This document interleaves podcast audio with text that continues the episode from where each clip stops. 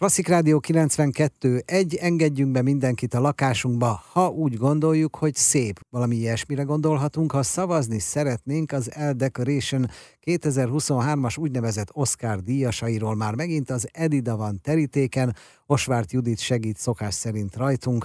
Lakások tehát, de milyen szépek. Mennyire tudunk elvonatkoztatni attól, hogy milyen házban vagyunk, esetleg milyen házunk van, az enteriőrrel tisztában vagyunk már? Nagyon sok olyan lakásban voltunk, ahol egy kívülről egy romos belvárosi épületet látsz leszakadó gangokkal, belül pedig egy csodát, de azért a lakások többsége, meg az emberek többsége már egy kicsit így önazonos, tehát szerintem most az emberek egyre inkább foglalkoznak azzal, hogy milyen az épített környezetük, a lakókörnyezetük, a tágabb környezetük, tehát persze mi lakberendezéssel foglalkozunk, de azért ezek a dolgok összefüggnek, ahogy beszéltük is talán korábban, nem mindegy, hogy az ember, ha kilép az utcára, akkor mit lát.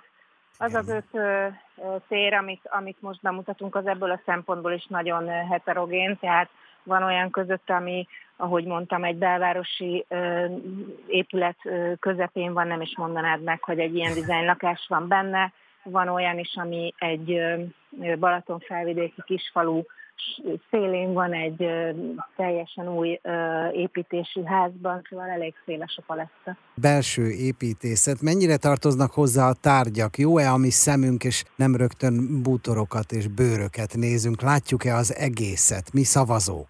Igazából ezek nagyon fluid kategóriák, tehát egymásba folyik ma már a belső építészet, a lakberendezés, a styling, és ezt mi sem vettük annyira komolyan. Tehát ugye belső építészetről szigorúan véve elvileg csak úgy beszélhetnénk, hogyha azt egy belső építész csinálja, aki mondjuk legalábbis a Műszaki Egyetemen végzett, és papírja van erről, de napjainkban azért ez már nem egy reális elvárás, és egyre több lakásnál látjuk, hogy lakberendezők, illetve teljesen autodidakta módon felkészült emberek alakítják át a lakásokat, és hát ez igazából attól függ, hogy az ember hol szab határt saját magának és a szakembernek. Tehát vannak olyan lakásaink, amit teljes egészében magánemberek alakítottak át és rendeztek be, és ott az utolsó szögig, meg a bútorokig, meg a dekorációs eszközökig csak rajtuk múlt a teljes belső kialakítás, de van olyan is, aki belső építést kér fel, és akár a teljes berendezést is rábízza. Szóval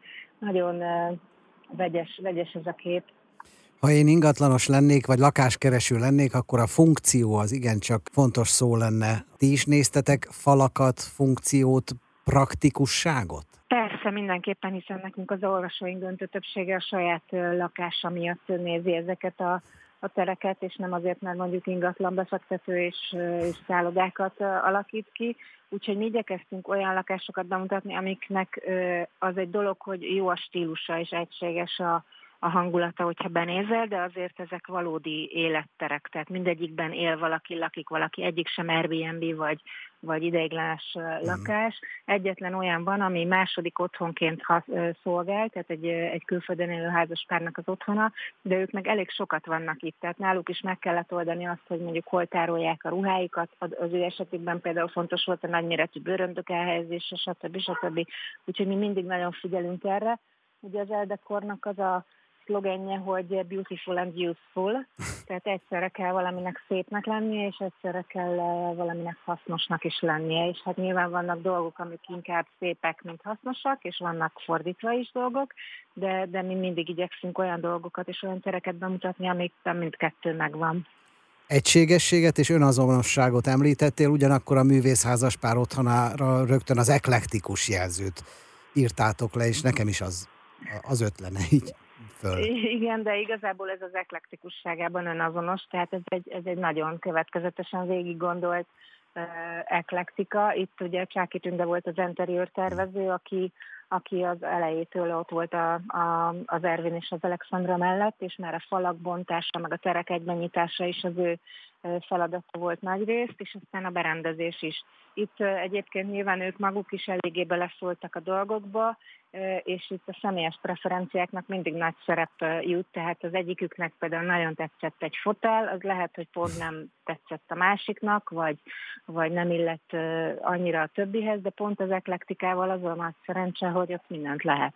Folytatjuk még a beszélgetést enteriőrökről, magánlakásokról Osvárt Judittal, az Elle Decoration főszerkesztőjével. Klasszik Rádió 92.1 idén is összeállította az Elle Decoration a magyar design szakma legjobb és leginspirálóbb alkotóinak, termékeinek és szép tereinek listáit, amelyekből mi olvasók választhatjuk ki a magyar design szakma 2023-as Oscar díjasait. Az év enteriőrje magánlakás kategóriáról szokás szerint Osvárt Judittal, az Elle Decoration főszerkesztőjével beszélgetünk. Az enteriőr tervező pszichológus is? Ő az enteriőrtervező, lakberendező, belsőépítési, az egy olyan intim szakma, az emberek ezt nem is gondolják végig. Tehát, hogyha egy ilyen szakember jól végzi a munkáját, akkor nem csak hogy pszichológus, hanem coach is, és életvezetési tanácsadó, és sok esetben sajnos pszichológus, és sok esetben párterapeuta, stb. Azért, hogyha az ember belegondol, hogy mondjuk átadja az életterét egy tervezőnek, és olyan dolgokról beszélget vele, hogy mondjuk nem tudom, mennyi fehér neműt hordok, hiszen azok szerint, annak a száma szerint érdemes kiszámolni, hogy mondjuk milyen és mennyi fiókra van szükség, vagy hogy szeret a pár aludni, vagy hogy nem is tudom ki hogyan szeret reggelizni. Azért itt olyan önismereti kérdésekbe lehet belefutni, amire azért sajnos hallottam sok példát, hogy az emberek nem mindig voltak felkészülve. Tehát a pszichológus szerepkörén túl a lakberendező azért elég nagy felelősséggel bír. Szabad-e, tudja-e tartani az egységességet egy enteriőrtervező, vagy mindig meg kell mondania, hogy azért ő valahol művész, és nagyon kreatív, és nem fog sematikusan dolgozni? Mindenkinek máshol vannak a határai, tehát vannak olyan tervezők, akik kizárólag a saját stílusukban hajlandók dolgozni, nem kompromisszumkészek, nem annyira engedik magukat rábeszélni mondjuk egy másik falszínre, vagy nem annyira engedik, hogy beleszóljon a megrendelő a tervezési folyamatba, és van olyan vásárló, vagy ügyfél, akinek éppen erre van szüksége, mert nincs ízlése, nem érdekli, meg megbízik abban, akit kiválasztott, stb. És vannak olyan tervezők, akik sokkal inkább ezt egy ilyen együttműködési folyamatként fogják fel, és együtt alakítják ki a megrendelővel a belső teret, közösen döntik el azokat az elemeket, amik fontosak egy térben, és ezek minden esetben kompromisszumok, vagy hát jelentős számú esetben, mert lehet, hogy a lakberendező tudja, hogy jól fog kinézni az a tapéta a falon, mert hiszen ezzel foglalkozik 20 éve, de lehet, hogy a megrendelő ezt nem is tudja elképzelni, hiszen ő nem látott még ilyen típusú tapétát soha életében. Szóval ez mindig egyéni kérdés, és mi azt is szoktuk javasolni, hogyha valaki lakberendezőt vagy belsőépítést keres, akkor minél több olyat válasszon ki, akinek a referenciái alapján szimpatikus a megközelítése, és aztán találkozzanak. Ugye beszéltünk arról, hogy a pszichológia mennyire fontos szerepet játszik, és itt nagyon-nagyon fontos a kémia. Tehát, hogyha találkozik a potenciális lakberendezőjével, és első szavakból megértik egymást, akkor ez nyilván a ház berendezésének is jót fog tenni. De ha már az első ponton nincs meg az a bizalom, vagy az egymással szembeni érdeklődés, a tisztelet, akkor valószínűleg a munkafolyamat is nehézkes lesz. Nagyon sok mindenre van példa. Ez egy elsajátítható szakmának tűnik, akár tanfolyamok révén is. Azért emögött mennyi tanulás kell, hogy legyen?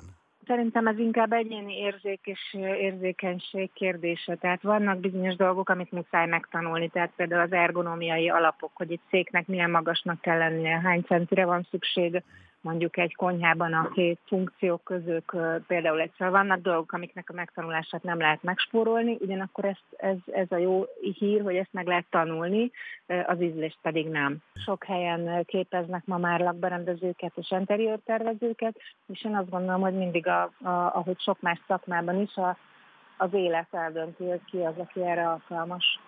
Oké, akkor mit javasolsz a szavazóknak, mire hallgassanak? Én azt gondolom, hogy a szavazók hallgassanak a szívükre, nézzék végig a lakásokat, és amelyikben el tudják képzelni saját magukat, hogy ott élnek, és ott kelnek fel reggel, és megisszák a kávéjukat, arra tegyék a szavazatukat. Most már csak önökön a sor, tessék szavazni és kiválasztani a legszebb magánlakást. Köszönjük a beszélgetést Osvárt Juditnak, az Elle Decoration főszerkesztőjének.